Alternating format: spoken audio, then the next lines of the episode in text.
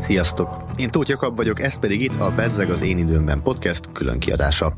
Az adást a három hollóban rögzítettük a Monoszkóp terepmunka első közönség találkozóján, ahol a legújabb Reményfarmról szóló epizód kapcsán beszélgettünk.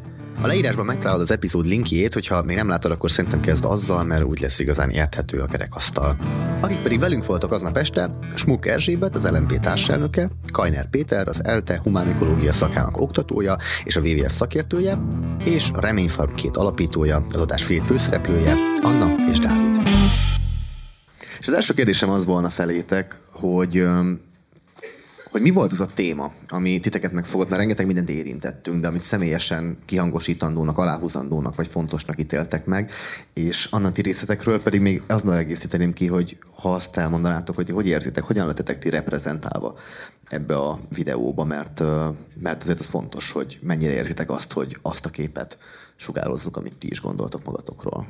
Kezdhetjük velem.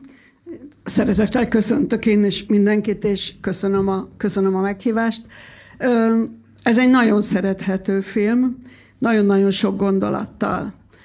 Engem nagyon-nagyon megfogott, de talán leginkább Annának és a Dávidnak a felelősségérzete a jövő iránt és a gondolkodásmódja.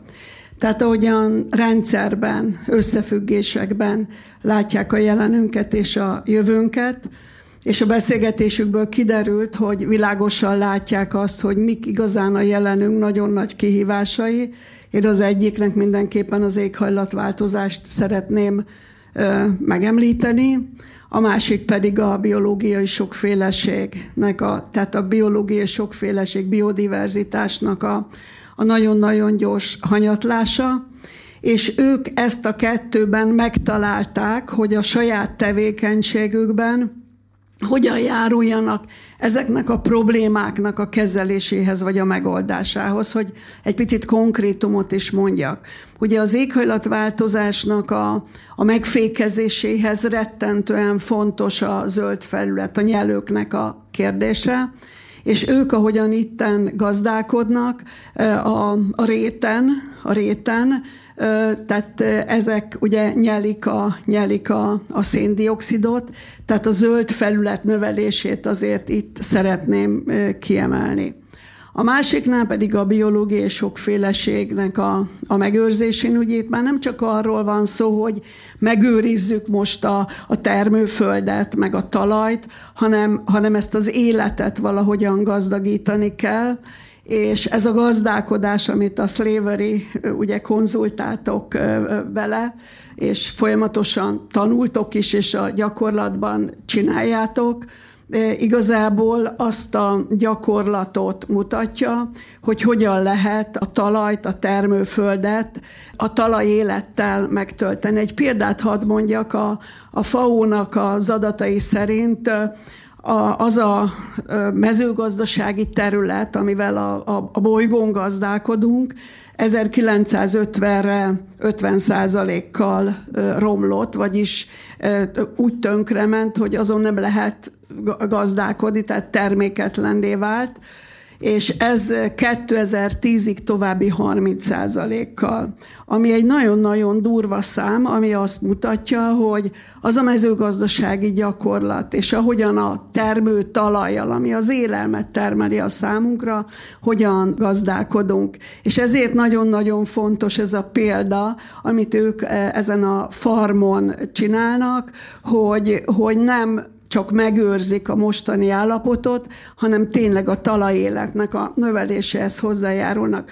Gondoljunk csak arra, hogy akkor, amikor arra gondolunk, hogy busztulnak a fajok, ugye, akkor leginkább csak például a pandára, meg az ilyen, ilyen állatokra gondolunk, és egyáltalán nem gondolunk arra, hogy ott a talajban mennyi, mennyi pici élőlény, mikroorganizmus van, és hogy ezek milyen mértékben elpusztultak, és ennélkül nincsen, nincsen élelmiszer termelés. És egyáltalán nem gondolunk abba, hogy vajon a mezőgazdaság azt, azt milyen célra használjuk meg a talaj. Tehát itt, hogyha belegondolunk, akkor azt látjuk, hogy egyre kisebb hányad az, ahol egyébként az élelmünket, az éle, a, a, a táplálékunkat akarjuk megtermelni, és egyre nagyobb hányadban használjuk ipari célokra. Éppen most olvastam, hogy most megint valami enzimet fedeztek fel, ami arra lesz jó, hogy a biomasszát, a biomasszát jobban alkalmassá tegyék arra, ami az élet, ugye az élőlény, alkalmassá tegyék arra, hogy majd a, a motorizációba, az autóba, meg a motorba használjuk. Tehát itt nagyon-nagyon-nagyon sok probléma van, és akkor most még nagyon sokat tudnék ezekről beszélni, de gondolom majd még később lesz lehetőségem. Átadom Péternek a szót, hogy ő is mondja el, hogy mi fogta meg ebben a filmben. Köszönöm szépen, szeretettel köszöntök mindenkit. Köszönöm szépen a meghívást, és köszönöm a találkozást is, mert én ugye az elmúlt években többször belefutottam a Reményfarm nevébe, itt ott, ott ugye vidékfejlesztéssel, fenntartható gazdálkodással is foglalkozunk, de hát nem, nem néztem utána, hogy, hogy mi is ez, úgyhogy nagyon jó, hogy, hogy most végre tudom már, és azt kell, hogy mondjam, hogy, hogy mind a kett, tehát hogy maga az, hogy, hogy a moroszkópnak ez, ha jól értem, az első adása, és... Hát az évadnak az első vagy, vagy, vagy ennek az évadnak. Oké, okay. tehát hogy, hogy gyakorlatilag ezt, ezt fölvállaltátok, azt, hogy ezt bemutatjátok, és mondjuk, hogy egy estén ennyiszer elhangzott az a szó, vagy kapcsolat, hogy regeneratív mezőgazdaság, az önmagában is egy, egy nagy érdem. Tehát nagyon fontos, hogy ez, ez eljut az emberekhez. Szerintem jól föl lett dolgozva a téma egyébként, és maga, maga a téma, a, a reményfan pedig szerintem nagyon egybe van. Tehát, hogy leginkább azt fogott meg, hogy itt minden, ami jó, úgy, úgy egybe van. Tehát, hogy fiatalok, lelkesek, tényleg egy, egy holisztikus, tehát egy olyan rendszer szemléletű gondolkodással végzik azt amit, azt, amit végeznek, és nem elég, hogy ugye, ugye az a regeneratív mezőgazdaság nem arról szól, önmagában, mint mondjuk a biogazdálkodás, hogy vegyszermentesen gazdálkodunk, egészséges terméket állítunk elő, hanem regenerálunk, tehát helyreállítunk. Magyarán elkezdjük begyógyítani azokat a sebeket, amiket az ember okozott. Ugye elő, előkerül a ránk leselkedő, illetve hát éppen folyamatban lévő ökológiai katasztrófa, és hát erre ugye szoktuk, vagy hát az az általános reakció, hogy hát ilyen a világ, az ember az csak pusztítani tud, és ugye itt a, itt a válasz, hogy dehogy is. Tehát hogy, hogy éppenséggel helyre is lehet állítani azokat a károkat, amiket már okoztunk egy, egy tájban, és erre, erre van szükség. Tehát ma már nem elég az, hogy, hogy jól, hogy helyesen tesszük a dolgunkat, hanem helyre kell állítanunk dolgokat, és, és erre ez egy nagyon jó példa, és ahogy mondtam, tehát hogy az, az nagyon megfogott egyébként, hogy, hogy ugye maga a gazdálkodási mód is tiszteletre méltó, illetve hát példamutató, az, hogy ugye rövid ellátási lánc, tehát közvetlenül a fogyasztókhoz juttatják el a termékeket, illetve, hogy mindenek a tetejében még mindezt olyan elképesztően ügyesen kommunikálják és juttatják el az emberekhez, az, az, az meg tényleg mondhatni mindent visz. Egyébként ugye mi is foglalkozunk gazdálkodókkal, elég sokkal kapcsolatban vagyunk, imádom őket, de tényleg az van, hogy ha, ha küldök egy e-mailt, akkor még utána kétszer rá kell telefonálnom mondjuk a gazdálkodóra, hogy, hogy ugye elolvassa legalább holnapra vagy jövő hétre. Ehhez képest ugye ők TikTok csatornán keresztül kommunikálnak elég bonyolult üzeneteket, Szóval ez szuper. Tehát, hogy, hogy én, én nagyon örülök, hogy, hogy megismerhettelek titeket, meg azt is, hogy ezt a filmet elkészítettétek. Na és ti mit gondoltok? Mennyire lettek helyén kezelve azok a hangsúlyok, amiket ti fontosnak szántatok volna, és a ti személyetek és a ti formatok mennyire van egyben? Hú, um, nagyon bizarr volt itt megnézni magamat, tehát így... Elképesztően ez... furcsa volt, ahogy főleg így az első sorból, ekkor a képernyőn, fél, félig az, az volt az érzésem, hogy feedback-kel nem kell, mert hogy olyankor nézek vissza egy videót, mikor hol kell szóljak. Jakab, én, én nem láttam még ezt a videót, tehát amit átküldtél, én azt tovább küldtem annának, mert én nem bírom magamat végignézni. Tehát ez... Ja igen, én néztem meg a videót Dávid helyett is, úgyhogy, de nálam ilyen, na, igen. Gyanúsan kevés komment jött rád a közé. De jó, jó volt, jó volt. Igen. Um, egy csomó mindent kimaradt, akár a saját beszélgetéseinkből is, akár azokból a gondolatokból, amiket át akartunk adni, mert igazából egymás között beszélünk, meg hasonló emberekkel beszélünk, és ezeket a komplex gondolatokat nem nem tudjuk, hogy hogyan kell átadni másoknak. Mert, mert a társaságunk elég ilyen, ilyen belterjes. Minden gazda, akit ismerünk, az ezzel foglalkozik. Például nem biztos, hogy átment az a rész, hogy, hogy a regeneráció azért fontos, mert persze abba kell hagynunk a foszilis energiahordozók használatát. Ez a rengeteg szén, ez bekerült a, a légkörbe. De hogyha abba hagyjuk, akkor is mi lesz azzal a, a szénmennyiséggel, ami már a légkörbe van. És... Tehát, hogy itt, itt már, ahol most vagyunk, már túl késő van, hogy leálljunk a rossz cselekedettel, mert attól már a pendulum nem fog visszalibbenni, tehát már túlságosan elindultunk. A természet spirálokban működik, tehát vannak pozitív, meg negatív visszas, visszacsatolási spirálok. Kicsit hasonló, mint az emberi életben is, amikor úgy érzed, hogy csőstől a baj. Vannak ilyen mondások is. Tehát a negatív folyamatok azok egymást erősítik, és folyamatosan spirálozódnak ki, és nekünk az a feladatunk, hogy megtaláljuk azokat a pontokat, ahol ezekbe be tudunk avatkozni, és pozitív spirál tudunk elindítani. Nem biztos, hogy ami a címen is itt kint van, hogy az állatoknak nincsenek jogai, ez biztos, hogy szét fognak minket ezért szedni. Már később. Te ajánlottad. Amúgy igen. Ez, ez mögött nem tudom, hogy átjött az a mögöttes gondolat, hogy, hogy maga az, az élettelen világban megjelenik az élet. És az élet egy másfajta másfajta minőséget hoz ebbe az egészbe bele, de ugyanakkor a fizikai világ szabályai szerint működik. Az ember megjelenik az életben, és megjelenik az intelligencia, de el kéne fogadnunk, hogy az élő világon belül létezünk, és nem meghaladtuk azt. Tehát egy másfajta minőséget képviselünk, de benne vagyunk az élő világban, és elsősorban az élet szabályait kéne elfogadnunk. És azok a dolgok, amiket egy társadalomban alkalmazunk, a akár a jogfogarma, az erkölcsösség, stb., az egy emberi minőség. De ezt nem erőszakolhatjuk rá az élővilágra. Elsődlegesen az élővilág szabályait kéne megfogadnunk. És ezen belül bele tudjuk vinni az, az, az emberi minőséget, például ahogy Anna mondjuk vágja a csirkét. Nem tudom, hogy kinek fog ez így átmenni, vagy... Nekem átjött, de ez megint az, hogy nekem mondod, szóval. Mondhatom, nekem, mint zöld politikusnak is átjött. Én ezt ugyanígy gondolom. Tehát, hogy itt azért vannak sokkal súlyosabb problémák, mármint, hogy az ember kiemelte saját magát a természet rendszeréből. Mi azt gondoljuk, hogy bármit csinálhatunk, majd később a technikával ezt megoldjuk, elfeledkezünk arról, hogy a bölcsesség is kellene. Tehát a, a tudás az gyakorlatilag ugye arról szól, hogy még többet, még többet vegyünk el, szó volt a filmben a növekedés kérdéséről. A mai világunk csupán arról szól, hogy még többet, még többet, még többet vegyünk el a a természettől és a bolygótól, és az egyáltalán nem jut eszünkbe, hogy a bolygónak van egy eltartó képessége, és most már ott tartunk, hogy lassan két bolygónyi erőforrást használunk, és ezek visszacsapnak, úgy, mint a húzentróger. Húzzuk, húzzuk, húzzuk, és utána visszacsap. És gyakorlatilag most már a visszacsapásnál tartunk, mert az éghajlatváltozásnál sem mesélik el, vagy mondják el, hogy itt tulajdonképpen láncreakciószerű változások indultak el, ugyanúgy az éghajlat éghajlatváltozásnál, de ez történik a biológiai sokféleség drasztikus csökkenésénél. El kell, hogy mondjam, hogy én, mint zöld politikus,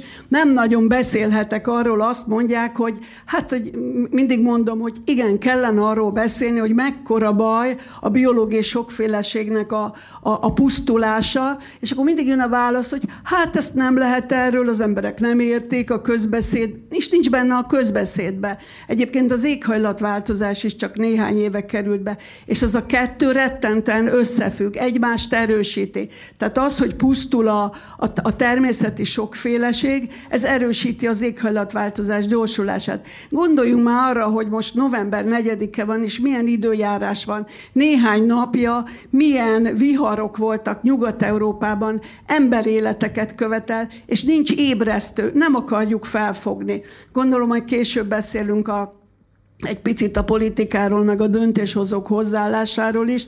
Azt kell, hogy mondjam, hogy a politikusok is nagyon-nagyon messzi vannak ettől, és talán Dáviddal egy picit beszéltünk előtte, hogy egyáltalán nincsenek benne az ökológiai szempontok a döntéshozatalba. A döntéshozatalba csak a társadalmi és a gazdasági kérdések vannak, parancsolj! Az az összefüggés nem tudom, hogy megvan-e, vagy értitek-e, hogy a szén ugye körforgásban létezik.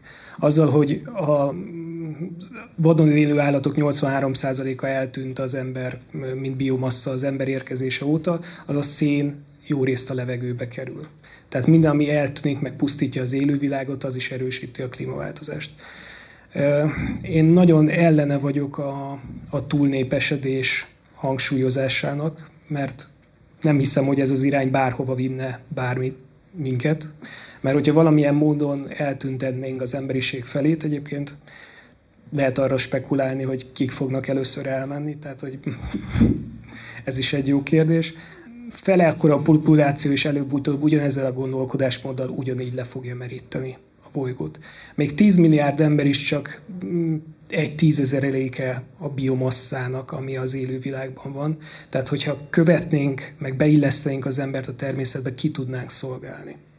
Tehát azzal van a gond, ahogyan élünk, meg leginkább ennek a szabályozásával. Na hát éppen ez a fontos... Ja, ja, meg szerintem csak az, az jutott még eszembe, hogy ugye bele kell juttatni a tudatba az, hogy mi az, hogy biodiverzitás, mi az, hogy, ö, hogy vissza kell hozni változatosabb állatfajokat, meg hogy biomasszát. Tehát, hogy az nem kifogás, hogy erről nem tudnak az emberek, meg kell tanulják. Ennyi. Itt tartunk most. És nagyon fontos szerintem az is, hogy tényleg a tudatosítás, információ átadás, és az, hogy tulajdonképpen hogyan lépünk be ebbe a folyamatba, és melyik ponton, és ez viszont már egy politikai kérdés, ahogy mondod, hogyan szabályozzuk ezt az egész történetet. Ti hol látnátok egyébként a nullpontot mert hogy biodiverzitás csökkenése, oké, ez borzasztó rossz, de a falu elnéptelenedése is borzasztó rossz. Ugyanakkor a CO2 kibocsátásunk is borzasztó sok. Valamit valakinek el kell kezdenie tenni. Ti hol lokalizálnátok azt a nullpontot, ahol érdemes volna ezt a folyamatot elkezdeni, mert akkor tudunk valószínűleg haladni. Hát minden egyszerre kell foglalkozni. Tehát, hát de hogy nehéz lesz.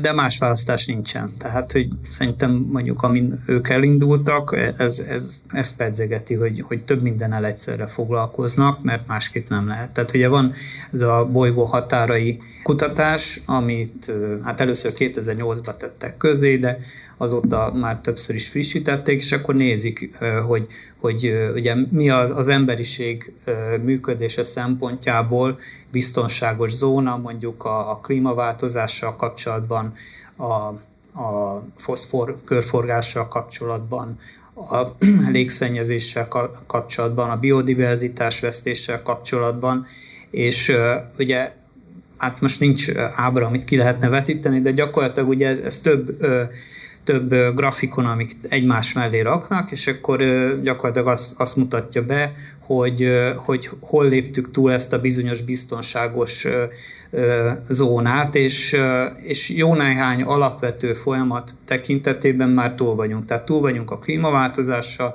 túl vagyunk a biodiverzitás vesztéssel, foszfor, nitrogén körforgása, az új típusú fenyegetésekkel, egyébként ez, ez most jött be, tehát ezek olyanok, mint a mikroműanyagok, amikről mondjuk tíz évvel ezelőtt még nem is nagyon tudtunk, most már, most már tudjuk, hogy ezt lélegezzük, meg isszuk. Tehát gyakorlatilag az van, hogy olyan alapvető életfenntartó funkcióit károsítottuk a, a Földnek, amikkel egyszerre kell foglalkozni. Tehát ugye a klímaváltozásnak elég jó most már a sajtója, tehát amiről 20 éve még csak a zöldek beszéltek, ma az, az mindennapos címlaphír, de tényleg, tehát hogy a, hogy a biodiverzitás összeomlása, tehát az, hogy, hogy olyan szinten belaktuk a Földet, hogy hogy az élővilágnak már tényleg csak ilyen szigetszerű maradékai vannak. Ugye ez a biomasszában is megnyilvánul, tehát a, a Földön a pár kilónál nehezebb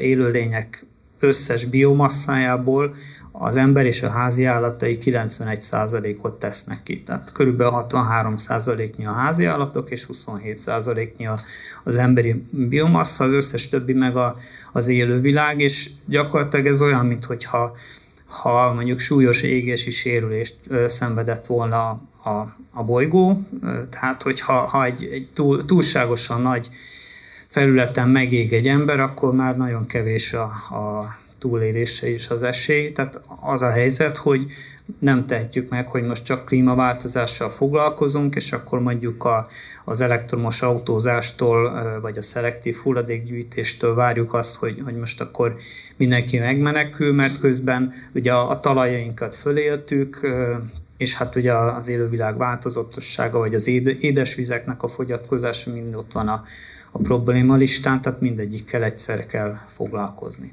Akkor picit folytatnám én is.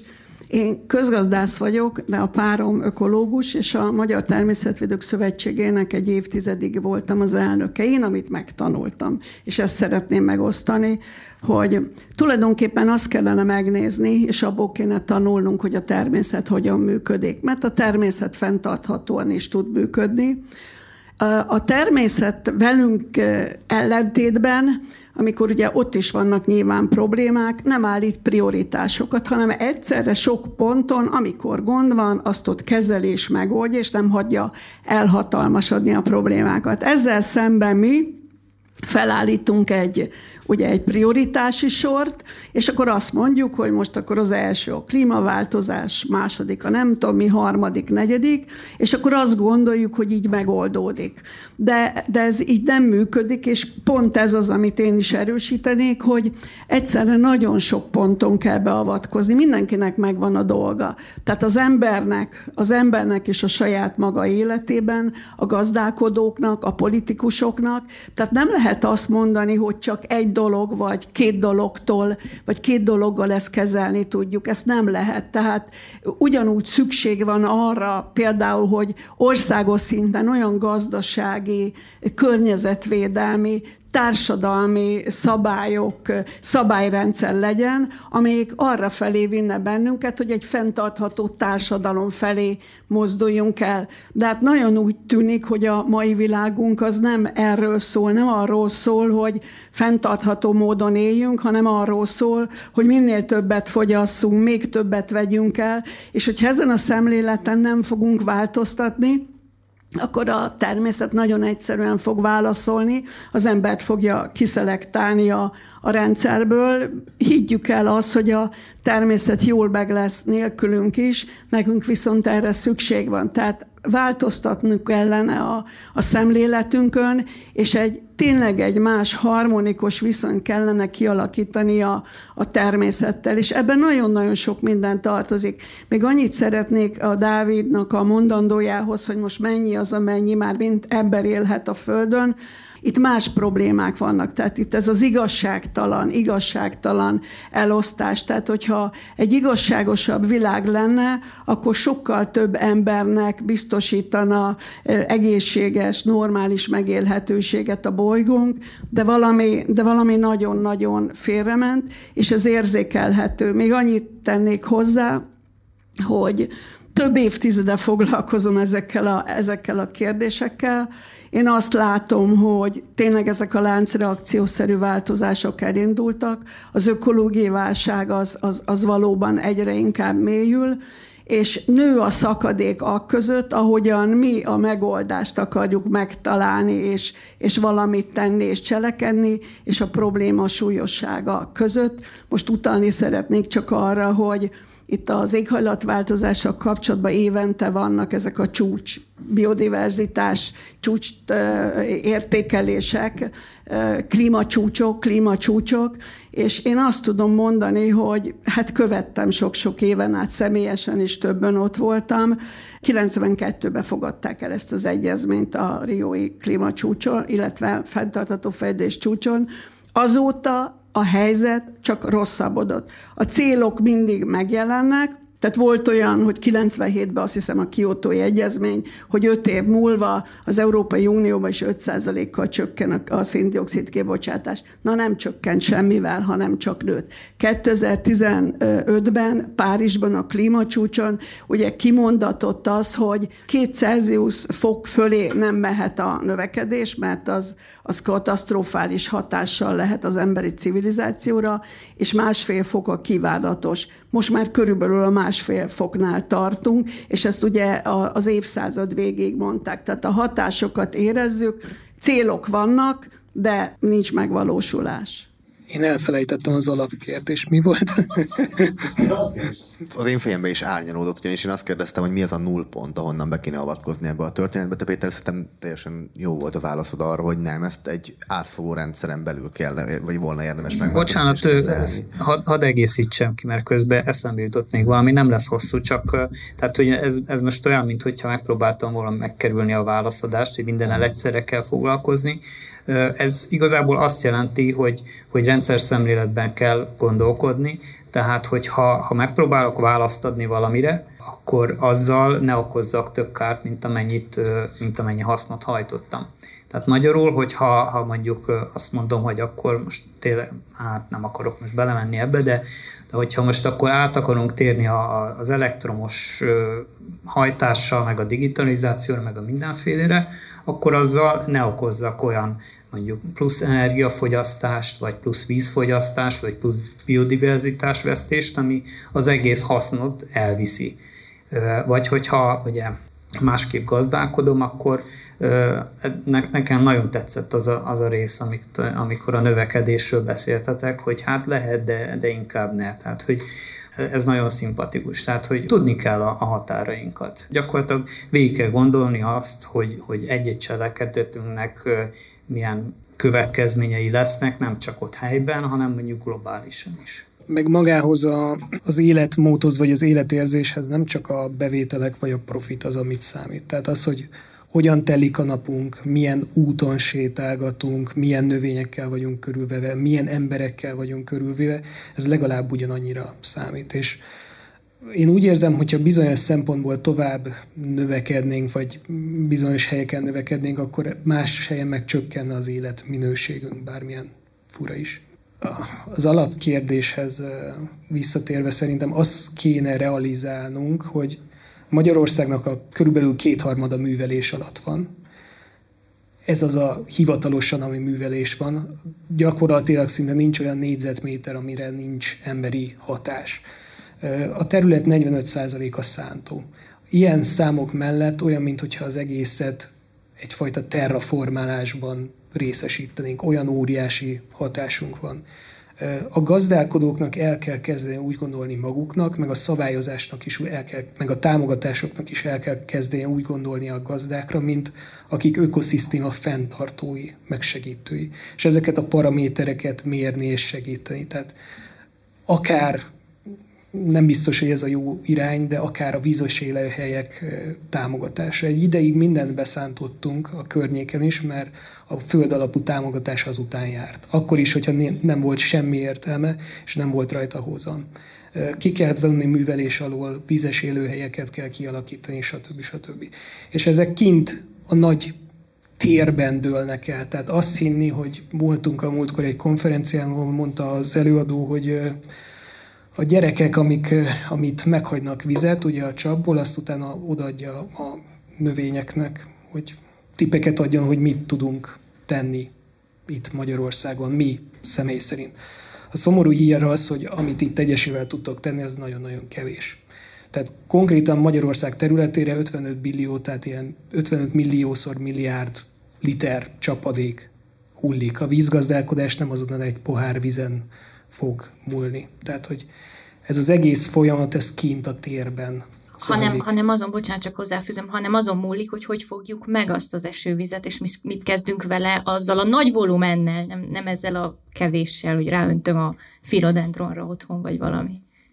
Igen, és itt a, így jutunk el a politikai kérdésekhez, most megint ez, ez tudok eljutni, hiszen ezek olyan döntések, amit mondod, hogy ez a nagy térben történik. Ezt a teret szeretném demisztifikálni egy kicsikét, hogy mégis mi ez a politikai tér, ez a társadalmi tér, milyen mozgástere van az embernek ilyen téren, hiszen láthatóan a, hogy mondjam, a rendszerlogikája és a rendszerlogikája alatt most nem csak a magyarországi uh, rendszert értem ez alatt, hanem tulajdonképpen ezt a globális kapitalizmust, vagy azt a fajta neoliberalizmusból jelenlegi formájává avanzsált kapitalizmust, ami egy olyan rendszer, ami, ahogy mondtad is, főként a profitra helyezi a saját hangsúlyát, és hogyha rendszer szintű változásról beszélgetünk, akkor azt tudom ebben értelmezni, hogy ezt a rendszert kéne valahogy megváltoztatni sok részével együtt.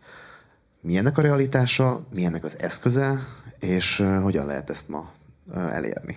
Hát az a helyzet, hogy én ebben a pillanatban ennek a realitását a józanész alapján nem látom. Tehát itt a profit érdek, akkor az Európai Uniós támogatások, már bocsánat, hogy ezt is említem, ezek, ezek mindenféle józanészt éberelnek. Tehát most egy példát mondok, nem olyan régen az Európai Parlament előtt volt ez a helyre, természet helyreállítási terv, és nagyon élénk vita bontakozott ki ez iránt.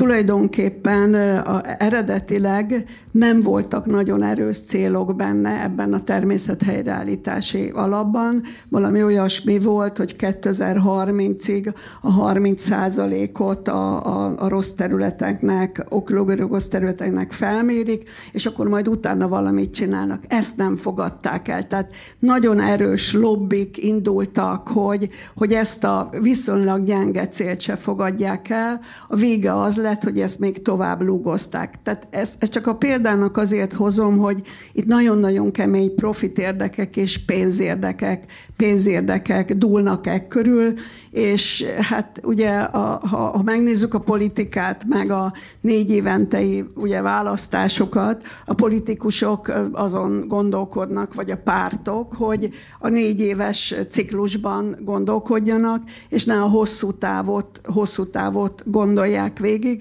és ez, ez nem, nem arra felé megy, hogy megoldás szülessen, ezért én bevallom őszintén, hogy olyan nagyon-nagyon nem vagyok optimista. Én azt gondolom, hogy ezek a problémák fogják egyszerűen kikényszeríteni, a kikényszeríteni a változtatást, és nem a, a józan belátás és érvek alapján történnek majd a változások, hanem azért, akár itt az éghajlatváltozás történetét nézzük, van egy két éve semmire se jó klímatörvényünk, amiben csak példaként hozom, hogy olyan cél fogalmazódik meg, hogy 2030-ra majd csak a 40%-os széndiokszid csökkentést érjük el, miközben már ugye az 55% is kevés, az Európai Unió 55%-ot fogalmaz meg, és egy olyan célt fogalmazunk meg, amit már 2013 végére az ország elért, és 2014 óta, tehát 2013 végére elértük a 40%-os széndiokszid csökkentést 1990 ehhez képest,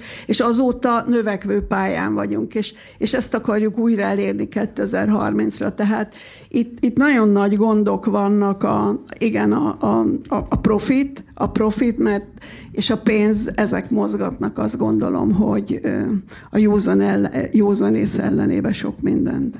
A politikusok azok valóban választási ciklusokban gondolkodnak, a, a multik meg a vezetők akár negyedéves vagy éves jelentésekben gondolkodnak, és ezek a fő motivációk, de az, hogy idézőjelben egy átlagos ember, vagy egy itt ülő ember mit tud tenni, szerintem az egyetlen, vagy a legfontosabb mód nem az, hogy, hogy gyűjtse szorgalmasabban a szelektíven a szeletet, hanem az, hogy elkezdi bővíteni a tudását, hogy meg tudja különböztetni, hogy mi az a greenwashing, mi az, amivel csak etetnek minket, miért szuper megoldás nekik az, hogy mondjuk átlátszó, vagy zöld helyett átlátszó PET palaszba rakják a cukros szírszart, és ettől fenntarthatóbb lesz az egész.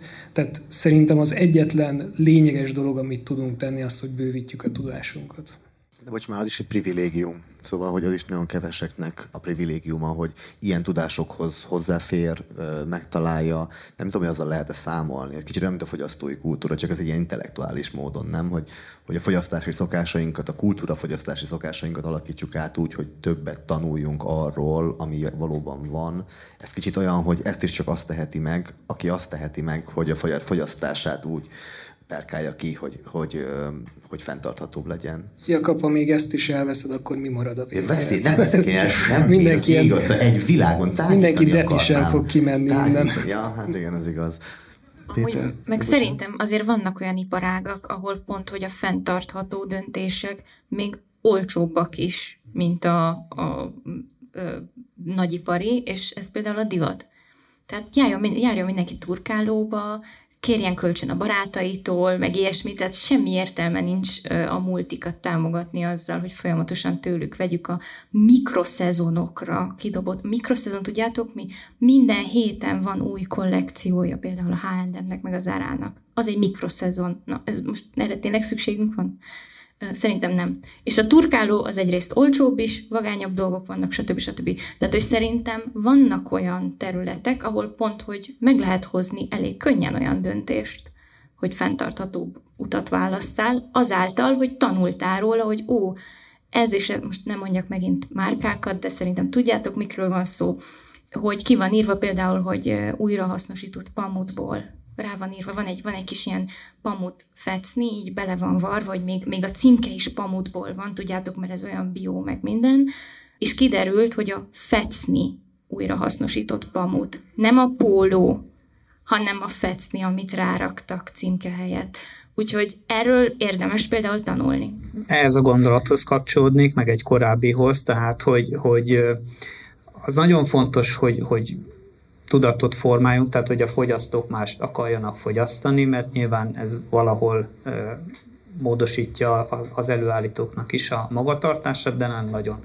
Egy politikai döntés sokkal nagyobb hatást tud elérni, mint, mint mondjuk, hogyha a fogyasztókat próbáljuk meg, megdolgozni, mert ugye gyakorlatilag rabjai vagyunk ennek a technológiai gazdasági rendszernek, amiben vagyunk. Ugye Dávid korábban utalta arra, hogy amit én úgy fogalmazok meg, hogy a Kárpát-medence egész kultúrtáj, tehát nincs olyan része, ahol, ahova az ember ne hagyta volna ott a, a kéznyomát, tehát nagyon nem mindegy, hogy hogy nyúlunk hozzá, még, a, még akár egy természetszerű erdőhöz vagy gyephez is, és az, hogy hogyan nyúlunk hozzá, azt nagyon meghatározza azt, hogy, hogy mit tekintünk sikernek, mit tekintünk eredménynek mezőgazdasági téma, tehát jelenleg azt tekintjük a mezőgazdaságban is eredménynek, vagy hát nem mi, hanem mondjuk úgy, hogy a, a, a politikusok vagy a döntéshozók, meg ugye az átlagember is, hogy, hogy mennyit, mennyit tett hozzá a GDP növekedéshez. Ugye Dávid utalt arra, hogy az ország fele föl van szántva, ebbe az óriási területben mondjuk négyféle növény van, tehát gabona, olajos, fehérje, rost növények vannak belevetve, erre a filmben is kitértetek, és Hát van, van erre egy nagyon tanáró angol szó, ez a cash crop, tehát magyarra készpénznövényként lehetne lefordítani, tehát gyakorlatilag EU-s támogatással, ipari inputokkal, gépekkel, mi egyébbel gyakorlatilag a föld termőképességét készpénzé alakítjuk. Minél sikeresebbek vagyunk, annál több készpénz lesz belőle, és annál nagyobb luxus terepjáró. Ugye az egész rendszer abba az irányba mozog, hogy, hogy az embert minél jobban kiküszöböljék a rendszerből, tehát ez részben, részben következménye az iparosításnak, ugye, hogy egyre kevesebb ember tudja ugyanazt a területet megművelni, részben pedig az életforma változásnak is a következménye, tehát hogy a fiatalok ma már nem látnak túl nagy túl, nem látják túl szexinek a mezőgazdaságot, hogy úgy mondjam. Ahelyett, hogy a készpénz termelő képességét tekintenénk eredménynek a, a mezőgazdaságnak, meg a vidékfejlesztésnek, ahelyett mondjuk azt tekintenénk eredménynek, hogy mennyi termőtalajt állított helyre, mennyi széndiokszidot kötött meg az adott évben, mennyi természetszerű élőhelyet hozott létre, mennyivel nőtt a biodiverzitás egy adott területen, akkor át lehetne állítani ezeket a döntéseket, csak ugye ehhez, ehhez át kell állítani a gondolkodásunkat is. Vannak erre egyébként jelek, tehát Ugye 92 óta mondjuk úgy, hogy indult el a, a vidékfejlesztési lába az EU-s támogatási rendszernek, gyakorlatilag 30 év alatt nem sok eredményt tudott elérni, tehát a helyzet az egyre rosszabb, és amióta az EU tagja Magyarország, ezek a folyamatok nálunk is fölgyorsultak. Tehát nagyjából fölvettük azt a, azt a biodiverzitás vesztési ütemet, amit az EU-ban már a 80-as évek óta tapasztalnak, tehát mindegy, a számokban nem megyek bele. De lényeg a lényeg, hogy a mostani újabb ciklusban egy újabb nagy zöldülési lendület látszik az EU-s támogatási rendszerben. Ennek valamennyi jelét már látjuk Magyarországon is, például ugye ezt a bizonyos területalapú támogatási struktúrát úgy módosították, hogy most már így a természetszerű élőhelyek, mondjuk fasorok vagy a, vagy a vízállásokat nem kell levonni a terület alapú támogatásnak az alapjából, tehát a gazdálkodót nem kifejezetten ösztönzik arra, hogy, hogy ezeket szántsa be, pusztítsa el, a vizet, mi egyéb, de ez önmagában kevés. Tehát itt gyakorlatilag azonnal meg kellene hirdetni egy olyan átfogó programot, ami, a, ami ennek a megközelítésnek a teljes átállítását tűzi ki célul. Tehát nem egyszerűen az, hogy akkor most minden legyen bio, hanem kezdjük el helyreállítani a tönkretett élőhelyeket, a, a talajpusztítást állítsuk meg, stb. Hogy a szabályozásnak mekkora hatása van, azt, azt szerintem a a legtöbb itt ülő nem is tudja, hogy mondjuk az EU csatlakozása a magyar mezőgazdaságra mekkora óriási hatással volt. Konkrétan eh, van mellettünk, vagy ez felvételes? Ez egy felvételes dolog, okay. igen. Ismerünk olyan gazdát, aki aki ezer valamennyi hektár területen gazdálkodik, minden tájegység egy kicsit más, nekünk ott ezeken a dimbes dombos területeken mások a szabályok az EU-s támogatások révén. Nálunk a, a legrosszabb minőségű gyepek érik a legtöbbet, mert azokra ugyanannyi a föld alapú támogatás, viszont egyáltalán nem kell vele foglalkozni, tehát még szárzúzózni sem, csak nagyon ritkán. És konkrétan ekkora területre van két szakadt traktor, egy szárzúzó, tehát semmi szálas takarmány, betakarítógép vagy akármi, csak szárzúzó, és egy félállású ember.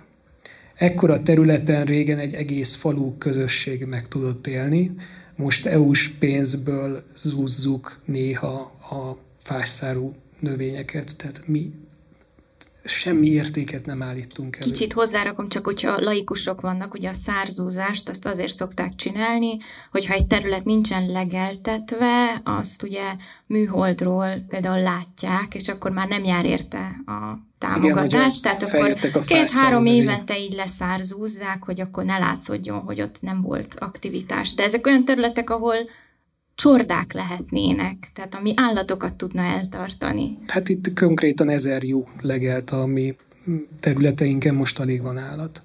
Tehát, hogy a, ekkora abszurditásban élünk, hogy, hogy üzemanyagot és a legfontosabbat emberi időt, életidőt rakunk bele abba, hogy egy teljesen fölösleges tevékenységet végezzünk, és semmit nem állít elő. Mert jár érte a támogatás, bocs. És 2004-ben az EU csatlakozásnál még ugye voltak hatalmas gazdatüntetések itt Budapesten is. Most hol vannak a gazdák? Nem keresik a politika támogatását? Vagy ne Isten már akkor a birtok koncentráció, hogy nincsenek gazdák, akiről beszélhetünk. Hát kevésbé látni a gazdákat. Az előbb, amikor Dávid beszélt, arra gondoltam, hogy és ezt Péter azt hiszem közvetlenül megélte 2012-ben Ángyel József vezetésével elfogadta az országgyűlés ezt a vidékfejlesztési stratégiát, ami pont az ellenkező irányt mutatta, mint ami azóta történik, és én azt gondolom, hogy ez egy óriási hiba volt.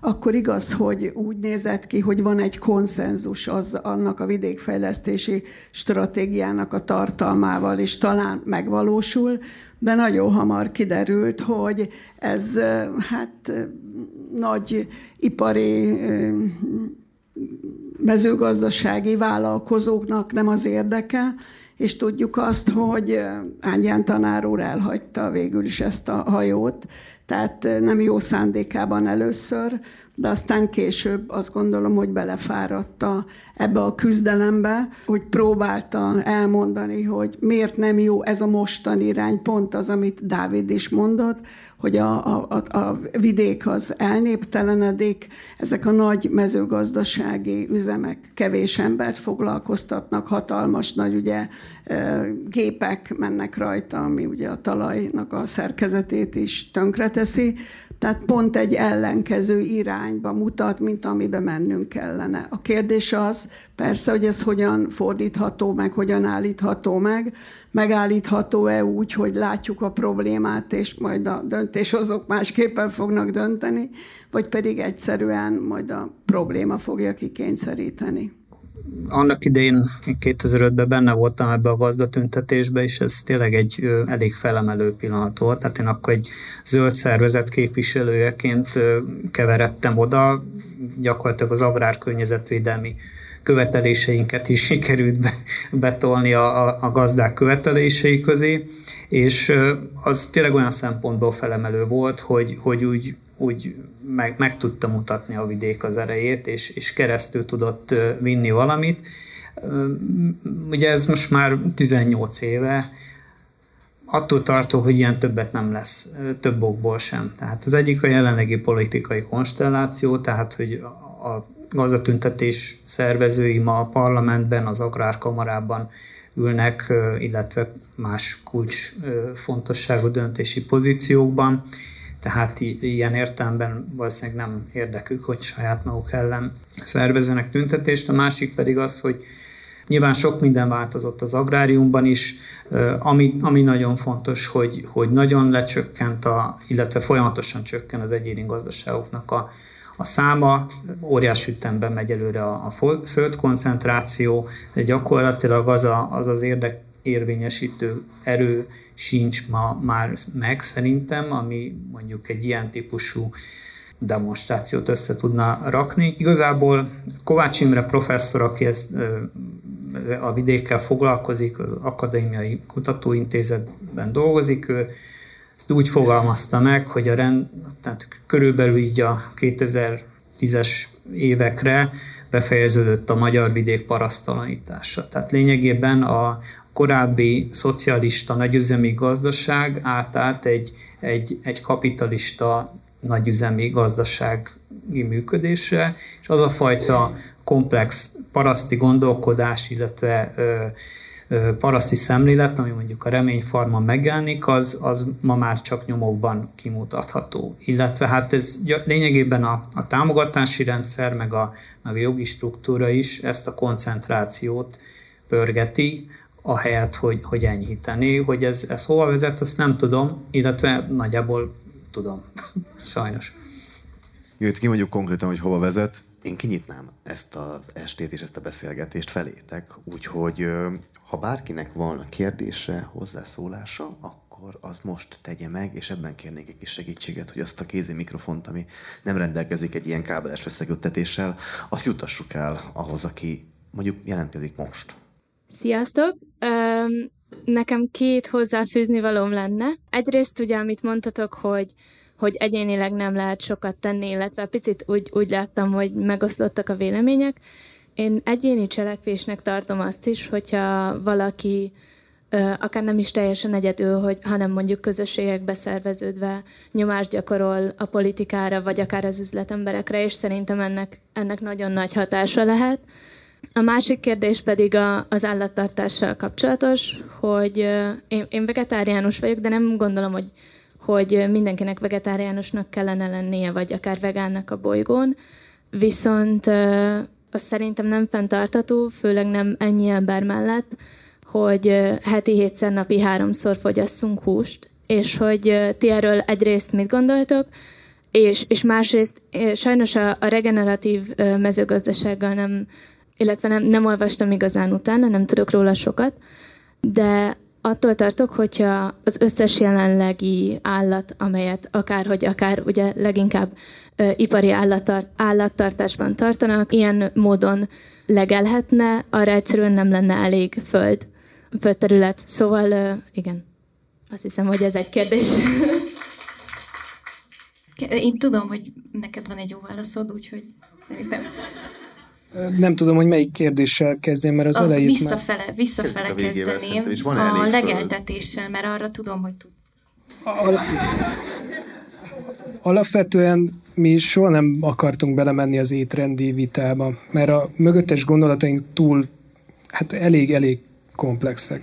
És igazából lehet, hogy addig vagyunk népszerűek, amíg a többség azt gondolja, hogy hogy mi nagyon jól beszólunk a vegáknak, és ezért mi tök jó fejek vagyunk, meg hogy mások az érveink, és ők eddig nem tudtak érvelni ellenünk, ezért átadják most a terepet, hogy valaki jól megmondja.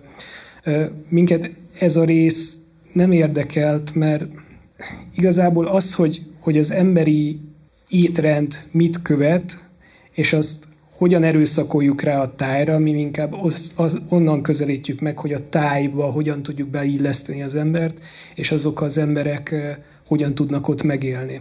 lesz még egy ilyen kiragadott mondat ez mellett, hogy szerintem a húsfogyasztást azt növelni kéne, de ez arra vonatkozik, hogy mi, mi azok a húsfajták, amiknek előtérbe kéne kerülnie, ami Magyarországon az utóbbi száz években jelen volt. Tehát itt a húsfogyasztás alatt a legelő lévő marhákra gondoltam, a harra gondoltam, a legelő állatokra. Az, hogy, hogy csirkéket, és most kicsit magam ellen beszélek, csirkéket és disznókat tartunk ilyen nagy számba, és ezeket fogyasztja a lakosság reggel délben este. Ez nagyon-nagyon fura. A természetben a, a fehérje, szénhidrátok, keményítők nagyon értékes anyagok. Ami tömegében a leggyakrabban előforduló szerves anyag, az a cellulóz. A legelő állatok azok, akik ezt a cellulózt emészteni tudják. Bizonyos szempontból a disznók meg a csirkék egyfajta konkurenseink is, hiszen a disznók nagyon-nagyon minimális mértékben tudnak csak cellulózt emészteni. Körforgásnak a részei a legelő állatok, és őket kéne fogyasztani. És nem is igazából a legelő állatokkal vagy a szarvasmarhával van baj, hanem az, hogy azt hogyan tartjuk. Nem tudom, hogy ez válasz volt. Tehát egy, egyrészt az, ahogy a legelőn mi szakaszosan legeltetünk, költöztetjük őket, ahogy tartva vannak, az nem a természet utánzása, mint mondjuk egy zöldséges kert, vagy ahogy a csirkéket tartjuk, vagy valami, az maga a természet. Tehát az ott egy ökológiai láncok, ahogy összekapcsolódnak, gyönyörű dolog. És ehhez hozzákapcsolnám, mert ugye a zöldséges kertet már említettem is, sajnos, nem sajnos, de ez tény, zöldséget is lehet épp olyan szennyezően, vagy még szennyezőbben termelni, mint marhahúst, vagy bármilyen állathúsát. Tehát jobban bele kell gondolni abba, hogy honnan jön az az élelmiszer, és bocsánat, még Isten hagylak, hogy ha visszagondolunk, pár évtizeddel ezelőtt, nem kell nagyon-nagyon régre visszagondoljunk, de több száz évig az élelmiszer az egy bizalmi kérdés volt az embereknél. Az, hogy ki a hentesed, kitől veszed meg, honnan szerzed be az élelmiszert, az száz százalékban bizalmi volt. Tehát, hogy, hogy az a gazda, az a termelő, az a, az a paraszt, akitől te ezt megvásároltad, abban megbíztál, hogy nem fog téged megmérgezni, vagy nem szennyet fog eladni neked. És ma bemegyünk egy multiba, leemelsz valamit a polcról, és pingod nincs, hogy az honnan származik, és hogy mi van benne pontosan. Ez szerintem nem nagyon normális. Ö, igen, tehát bizalmi dolog. Utána kell járni, hogy honnan jön. Kérlek, De bocs, a kérdésnek volt még egy nagyon konkrét második fele is, hogy van-e elegendő földterülete a bolygó ahhoz, hogy ilyen szabadtartású módon fenntartható legyen, vagy még, ahogy mondod, még akár fokozódó, fokozható legyen a húsfogyasztásunk? A tájnak kéne meghatározni az emberi étrendet. Tehát ez, ebbe benne van az is, hogy azokon a területeken, ahol legeltetni tudunk, és meg tudjuk állítani a szukcessziót, mert szükséges mondjuk, hogy ne erdősödjenek be, hanem füves ökoszisztémák legyenek, ott lehet, hogy ez egy megoldás. Más területeken meg más megoldások vannak. Van olyan terület, ami mondjuk be van szántva, de remekül lehetne halat. Nem azt mondtuk, hogy a... Rajta. Tehát, hogy nem, nem, nem, a, nem azt mondtuk, hogy a világ száz százalékán füves ökoszisztémának kellene lenni és legeltetni, de azt például, hogy Magyarországon a 13. századtól mondjuk a 17-18. századig fenntartható módon nagy számban legeltek szürke marhák, és a legelő állatokra volt alapo, alapozva az étkezés egy jelentős része, ez egy fontos szempont. Ezek azok a területek, mert mondjuk még a honfoglalás idején az erdők domináltak. Ezek azok a területek, amik megalapozták később a mezőgazdasági területeket is. Meg azért legfőképp kásák voltak azért azok a meghatározó ételek a, ezt megelőző korokban, amennyire én tudom. Jó, lehetnek pusoskásák, és nem mindegy. Erzsébet Péter? igen, mondjuk azzal, hogy mennyire volt ez fenntartható, azért egy picit vitatkoznék, mert ez az az időszak, tehát a, a, amikor nem csak önfenntartásra, tehát ugye a 13. század a, a pusztásodás idő, vagyonok jöttek idő, időszaka, tehát akkor nem csak önfenntartásra termeltek, hanem hajtották ugye nyugat-európai piacra a marhákat, és ezzel mondjuk olyan helyzetet hoztak létre a homokhátságban, hogy túllegeltették a területet, megindult a homok, tehát ö, ipari mezőgazdaság nélkül is szépen tönkre lehetett tenni egy területet, de, de lehet, tehát azzal egyetértek, hogy, hogy egyrészt a tájnak kéne meghatározni az étrendet, másrésztről pedig annak azzal is egyetértek, hogy a, hogy a legelő állatoknak nagy szerepe van bizonyos típusú élőhelyek fenntartásában, tehát ö, nyilván a, a, a fajgazdag gyepeknek a fenntartásában, illetve, hogyha ha mondjuk több vizet szeretnénk a tájba, mondjuk mi a Tisza mentén ezen dolgozunk, hogy, hogy minél több ö, területet vissza lehessen kapcsolni a, a, a folyóhoz, és minél nagyobb területen vissza lehessen tartani a, a vizet. Ehhez viszont ugye területhasználati kompromisszumra van szükség, magyarul kevesebb szántó, több legelő. Ezt egy, egy természetvédő barátunk úgy fogalmazta meg, hogy ugye a baj ott kezdődött, amikor Magyarország állattartó országból növénytermesztő országgá vált, tehát a, ugye a folyó, folyók lecsapolásával, a tájak átalakításával előállt az a, az a fajta túlhasznált tájkép, amit ma ismerünk, és amitől nem vagyunk hajlandóak tágítani, de hogyha nem vagyunk hajlandóak tágítani tőle, akkor abba bele fogunk pusztulni. Tehát, és itt, itt jön vissza az, hogy akkor valamennyire vissza kellene hozni az állatokat a tájba. Ugye Magyarországon a rendszerváltás után többek között az állattenyésztés is összeomlott, a háztáik szépen lassan kikoptak, ahogy, a, ahogy az idősek kihullanak a mezőgazdaságból, meg ahogy bejöttek ugye a hipermarketek, becsukták az ólakat, nincsen háztáji tartás, ami, ami hús előállítás az van, az, az ugye a nagyüzemi tartásból származik többségében, ami, ami minden szempontból rossz, tehát, illetve hát nem minden szempontból, de, de az biztos, hogy, hogy olyan szempontból abszurd, hogy gabonával, meg, meg különböző szántóföldről származó takarmányokkal etetjük meg az állatokat, ahelyett, hogy ugye legeltetnénk, és a táj karbantartásában részt vennének. Tehát ugye a szántó iszonyú mennyiségű karbont, szenet szabadít föl, pusztán azzal, hogy, hogy szántjuk a területet, tönkre tesszük a szerkezetét, a víz, víz, víz megtartó képességét leromboljuk, tehát e, ezt mind azért csináljuk elég nagy területen, hogy az állatoknak takarmányt állítsunk elő, ahelyett, hogy ugye, ha ezeket a területeket visszagyepesítenénk, legeltetnénk, akkor ezek szénelnyelőkké tudnának válni, ahelyett, hogy most szén kibocsátó területek. Viszont a hozzászólással meg, meg egyet tudok érteni, tehát összességében a fenntarthatóság felé való átmenethez szerintem kevesebb húsfogyasztásra lenne szükség, de az mindenképpen előrelépés lenne, hogyha a jelenlegi húsfogyasztás viszont fenntartható forrásokból, mint a ti farmatokon termelt állatok tudnánk kielégíteni. Persze, de ilyen mennyiségben csirkehúst és tisztót előállítani, ez, ez, ez nonsens. Tehát, hogy az arányoknak is meg kellene változnia, és elmenni a legelő állatok és a hal irányába. Jó, néhány, néhány gondolat. Nyilván a kevesebb hús függ attól is, hogy ki, van, aki sokat eszik, van, aki keveset. A természetgyógyászok általában azt szokták javasolni, hogy egy héten maximum egyszer valami fehér hús, illetve hal, és nem többször. Tehát ezt mindenki nyilván végig gondolja, hogy mennyire, vagy mennyire kívánja a húst, mennyit akar enni, de aki minden nap eszik, valószínűleg az egészsége miatt is az a jó, hogyha kevesebb húst fogyaszt.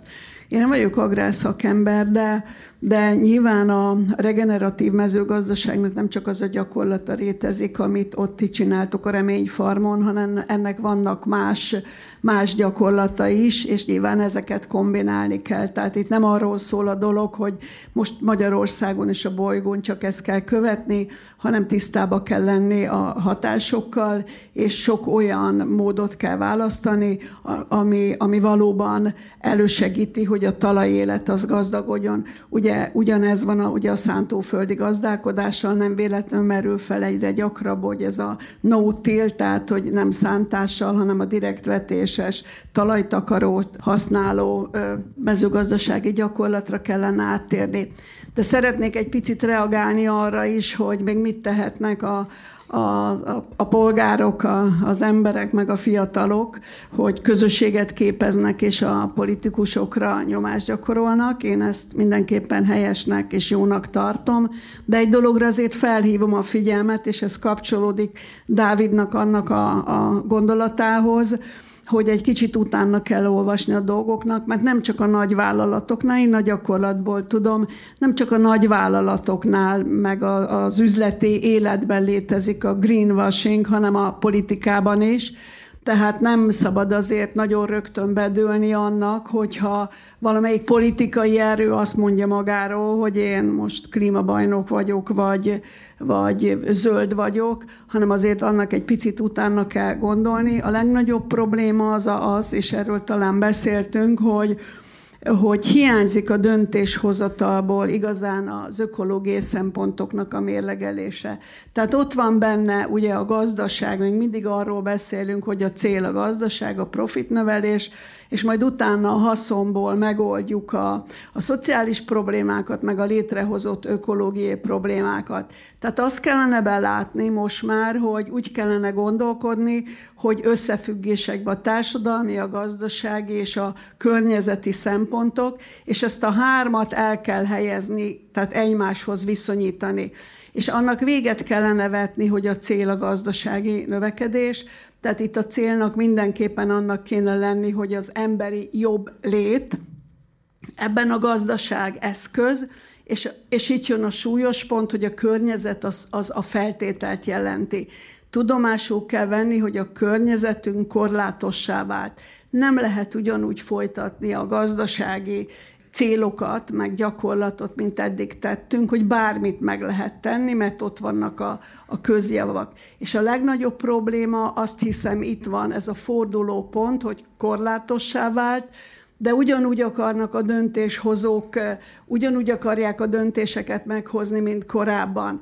Tehát én nem nagyon érzékelem azt Magyarországon sem, és nagyon sok országban, hogy a, a pártok, a pártok ezt, illetve a politikák, akkor inkább így fogalmazok, hogy a politikák ezt be akarják látni, és ezt tudomásul akarják venni, és én azt gondolom, hogy az igazi kérdés itt van, mert lehet bármit mondani pillanatnyilag, de hogyha az a, az a politika, nem erre épül, nem az összefüggésekre, nem a rendszer szemléletre, és kihagyja az ökológiai szempontokat, azok csak pillanatnyi sikerekre fognak vezetni. Köszi, köszi a kérdést és a válaszokat is. Hol van még esetleg valakinél kérdés? Akkor oda kérnék szépen egy mikrofont. Bocs, átmentem ilyen ASMR-ba. Köszönöm szépen. Tehát nekem az lenne a kérdésem, hogy ugye hogyan tudunk tenni azért, hogy a környezetünk jobb legyen, vagy zöldebbek legyünk, és hogy ugye közösségeket képezzünk, de ez ugye nem olyan egyszerű, és ezért az lenne a kérdésem, hogy hogyan tudunk ilyen közösségekként ugye nyomást gyakorolni ezekre a politikusokra, vagy a politikára, és hogy hogyan tudjuk ezeket létrehozni, ez lenne az egyik kérdésem. A másik kérdésem az lenne, hogy az életmódunkon és a mindennapjainkban hogyan tudunk változtatni így fiatalként vagy gyerekként, hogy úgy ezek létrejöjjenek, ezek a változások. És még egy harmadik kérdésem lenne, hogy még régebben, mostanában én sem nagyon olvastam ennek utána, hogy ez azóta változott -e, de régebben volt egy ilyen teória, hogy 40 éves kor felett egészséges az, hogyha az ember vegetáriánus, és hogy ti hogyan álltok ez a kérdéshez? Hát egyrészt egyikünk se dietetikus, tehát nem képviselünk semmiféle álláspontot. Ezért nem szoktunk belemenni ezekbe a témákba, de... Szerintem is engedjük el a, dietetikai részét, mert ez lehet, hogy egyikünk se ért. Viszont az nagyon érdekel, hogy például ti hogyan gondolkodtok a közösségalkotásról és a nyomásgyakorlásról, ami a második két kérdés volt. Nem biztos, hogy a nyomásgyakorlás egyébként egy jó szó, amikor partnernek kéne tekintenünk a másik, másik felet is. Amikor én így a az egyéni felelősségről beszélek, akkor engem ez azért bosszant, meg, meg azért van egy kis érzelmi csatolás ehhez, mert ott vannak a nagy cégek, akik nagyon-nagyon sok pénzből, és nem akarlak titeket megbántani, de nálunk okosabb emberek dolgoznak azon, hogy hogyan fogyasszál minél többet, és hogyan legyen az a termék minél vonzóbb, meg minél addiktívebb. És ez mellett ugyanezek az emberek társadalmi kampányt indítanak, ahol utána rámutatnak, hogy te ember, a te túlfogyasztásod az, ami ezt az egészet okozza. a vállukat, hogy ők nem tehetnek róla, Nekem hogy ez, ez a receptúra, ez ennyire káros. Nekem ez nagyon visszás, hogy egyrészt manipuláljuk az embereket ipari skálán, nagyon-nagyon sok pénzből, másik részről meg azt mondjuk, hogy mi csak kiszolgáltuk a te igényeidet. De hogy akarsz ezekkel a nagyon okos emberekkel közösséget építeni, ahelyett, hogy nyomást gyakorolnál rájuk? Nagyon jó kérdés. Nem, nem asztalom a közösségépítést, tehát tényleg nagyon bonyolult és komplex. Szerintem, hogyha valaki megoldja, akkor az emberiség problémáinak jó részét megoldja így a kérdésre válaszolva, megragadott többek között Annának az a gondolatmenete a filmben, amit ugye saslik készítés közben engedett el, hogy ugye nem, szeretne, nem szeretnél egy olyan korban élni, amikor nincs választási lehetőséget, hogy milyen életformát éljél. Ugye azok a, azok a paraszti közösségek, amikre ma olyan nosztalgiával gondolunk vissza, hogy, hogy bezzeg akkor milyen jó volt, és az jóval fenntartható volt, mint ma, hát azok ilyen kényszerközösségek voltak jobbára. Több szempontból is, ugye, ha még a gépesítés előtt, ugye az nem volt kérdés, hogy a falu közösségnek együtt kell működnie, ha mezei munkák vannak, vagy hogyha halászni mennek, vagy bármit csinálnak, de gyakorlatilag a közösséghez tartozás az maga az életet jelentette. Ha valakit kiközösítettek, az gyakorlatilag halára volt ítélve. Ma, nem, ma, ma ennek a fordítottja van, tehát ma olyan szinten individualizált életet bírunk élni, hogy szinte nem is kell másokkal kapcsolatba kerülni, mert interneten keresztül bármit meg tudunk rendelni. Most nagyon sarkítom nyilván a dolgot, de, de tény az, hogy ez a közösségek szempontjából elég, elég rossz, de egy, egyúttal hozta ezt a választási lehetőséget is, hogy mi eldönthetjük azt, hogy kikkel kapcsolódhatunk. És ugye itt kapcsolódok vissza a kérdéshez, hogy, hogy közösséget olyan emberekkel alkotunk, akikkel szívesen kapcsolódunk. Tehát, hogyha ha ilyesmiben gondolkodik valaki, akkor először is egy ügyben gondolkodik, tehát nem, nem az, azon gondolkodik, hogy na most jó lenne egy közösséget csinálni, hanem van valami, ami engem foglalkoztat, és olyan embereket keresek, akiket ez szintén foglalkoztat. Tehát ez, ez lehet mondjuk egy helyi környezetszennyezés, amin, amin fölháborodok, vagy lehet az is, hogy egészségesebb és vidékbarátabb élelmiszert szeretnék fogyasztani, és akkor mondjuk megnézem, hogy milyen bevásárló közösséghez tudnék kapcsolódni, és hogyha ha hasonló gondolkodású emberek elkezdenek egymással beszélgetni, abból sok minden kijöhet. Tehát ez egy, ez egy szerves folyamat tud lenni. Attól függően, hogy, hogy hogyan közelíti az ember, milyen közösséghez csatlakozik. Én is azt gondolom, hogy először az igénynek kell megfogalmazódnia. Tehát itt az elmúlt 10-20-30 évben pont tehát azt a folyamatot érzékeltem, hogy az emberek elhagyták, hogyha közösségben is volt. Tehát, hogy csökkent a közösségeknek, vagy az egyesületeknek a, a létszáma, és, és az emberek inkább maguk felé fordultak, a saját jobb létüket akarták javítani. És nem tudom, hogy mi az oka, lehet, hogy, hogy ez a fogyasztói társadalom, amiben élünk, nagyon sokan kezdenek, kezdenek szóval besokalni, hogy, hogy valami más szeretnének, vagy másképp szeretnének élni. De a másik, amiről Péter említette, hogy azért léteznek, léteznek közösségek. Én mondjuk a zöld civil szervezeteket ismerem jobban, de, de azért vannak, és az nem csak Budapesten, hanem az országban is. A Magyar Természetvédők Szövetségének több mint száz tagszervezete van az országban, vagy csoportja van az országban szanaszét, és én azt gondolom, hogy például ezeken a helyeken is lehet hozzájuk csatlakozni, de vannak más civil szervezetek is, vannak kultúrával foglalkozó, hagyományokkal foglalkozó csoportok, és, és ahogy nő az igény, és ezt egyébként a fiatalok körében én nagyon pozitívan élem, megérzem, ez, ez azért fog, ezért ez fog változni. Tehát, hogy, hogy egyre inkább felismerik az emberek, vagy ti fiatalok, hogy, hogy mégis valamilyen közösségben jobb létezni, jobb, mint valahol ülni, és állandóan csak a, mondjuk az okos telefont nyomogatni, és TikTokot nézni, már bocsánat, ami nyilván nagyon fontos és jó, mert ugye ti ezzel ezt a módot, amit csináltok, nagyon jól tudjátok népszerűsíteni. Tehát sok olyan kérdés van, amivel azt gondolom, hogy szembesülünk, és hogy változás után kiállt, és hogyha ez az emberekben megjelenik, és bennetek, akkor előbb-utóbb ez valamilyen módon szerintem cselekvésben, cselekvésben is át fog fordulni. Péter elmondta, hogy a közösségeknél régebben volt egy kényszerítő erő, és ezt én nagyon fontosnak tartom, mert utána meg elmondtad ennek az ellenkezőjét, amivel nem értek egyet, hogy keressük a hasonlókat, meg a hasonló gondolkodásokat, meg a hasonló értékrendű embereket. Szerintem az, hogy egy közösség valamilyen külső hatásban rákényszerített arra, hogy olyan emberekkel, akivel nem értek egyet, nem tetszik, nem kedvelem, kell valamilyen közös célért dolgozni, az az emberi jellemfejlődésnek egy része. És szerintem érdemes kilépni ezekből a buborékokból, és olyan emberek társaságát is keresni, akár akikkel nem értünk egyet, vagy akitől a hideg kiráz. E, ezzel csak egyet érteni tudok.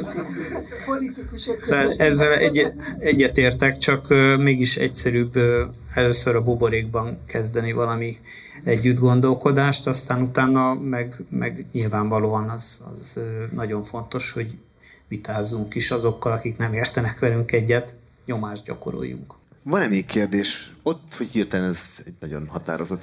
Én arról érdeklődnék még, hogy a döntéshozók utánpótlása szempontjából tartom fontosnak, hogy mennyi tudásotok van arról, hogy a, az agrár szakemberek képzésében mennyire jelennek meg ezek az alternatív módszerek, vagy minimum egy, nem tudom, regeneratív society van az agrár egyetemen, vagy valami ilyesmi. Hát szerintem valami kevés, ami, ami így a tudatban benne van, akár az, a, azoknak, akik agráriumban tanulnak. Tavaly voltunk egy, hát egy ilyen kis extrakurikulális előadást tartani a Debreceni Agrár Egyetemen, jól mondom, ugye? Nem tudom pontosan mi a titulusa, de ott, és eljöttek olyan 40-50 fő, Mm, mint kiderült, ugye hát TikTokról láttak minket, akartak találkozni, és akkor ehhez képest így lehet, hogy csalódás érte őket, mert kaptak egy egyórás előadást. Csak a, csak a legeltetésről beszéltünk egy órán keresztül. Igen, Ismerős de, valakinek? De az volt a durva, hogy volt egy harmad, negyedéves srác. Végzős volt. Ne, igen, aki, ugye Dávid megkérdezte, hogy ki hallott már a regeneratív mezőgazdaságról, és ő volt az egyetlen, aki feltette a kezét, és akkor megkérdeztük, hogy wow, de jó, és mit tudsz róla? És azt mondta, hogy hát ő olyan kontextusban hallotta az egyik tanárjától, hogy idézem, és van a regeneratív mezőgazdaság, ami nem működik. Um, és, és ezen elég nagyot felháborodtunk, mert nem csak mi, mi Dáviddal nem oly rég folytatjuk ezt a tevékenységet, de van olyan gazdabarátunk, aki már tíz éve, és nála látványos különbség van, tehát kézzel fogható konkrétan a talajba, hogy, hogy mennyivel jobb az, ahol ő gazdálkodik, mint a szomszéd, ahol hagyományosan hát nincsenek jól menedzselve, ugye. Um, és, ő Lengyel Zoli táncos kert. Igen, igen. Ajánlás. Érdemes megnézni a munkáját. Abszolút. Um, szóval túl kevés, amit tudnak erről az emberek. Volt egy-egy meglepő, volt egy hölgy, akivel beszélgettünk a múltkor, aki Gödöllön tanult, de ő is vagy tíz éve, és ő mondta, hogy ő foglalkozott minden ilyen, ilyesmivel, tehát Gödöllön például nagyon előre haladottabb volt ehhez képest, de szomorú, hogy mennyire keveset tudnak erről.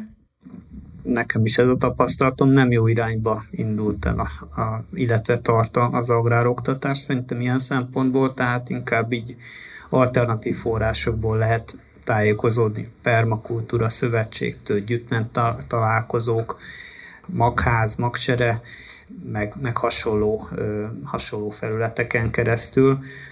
Meg lehet találni az információt, de nem egyszerű. Én még ezt tudom egy picit fokozni.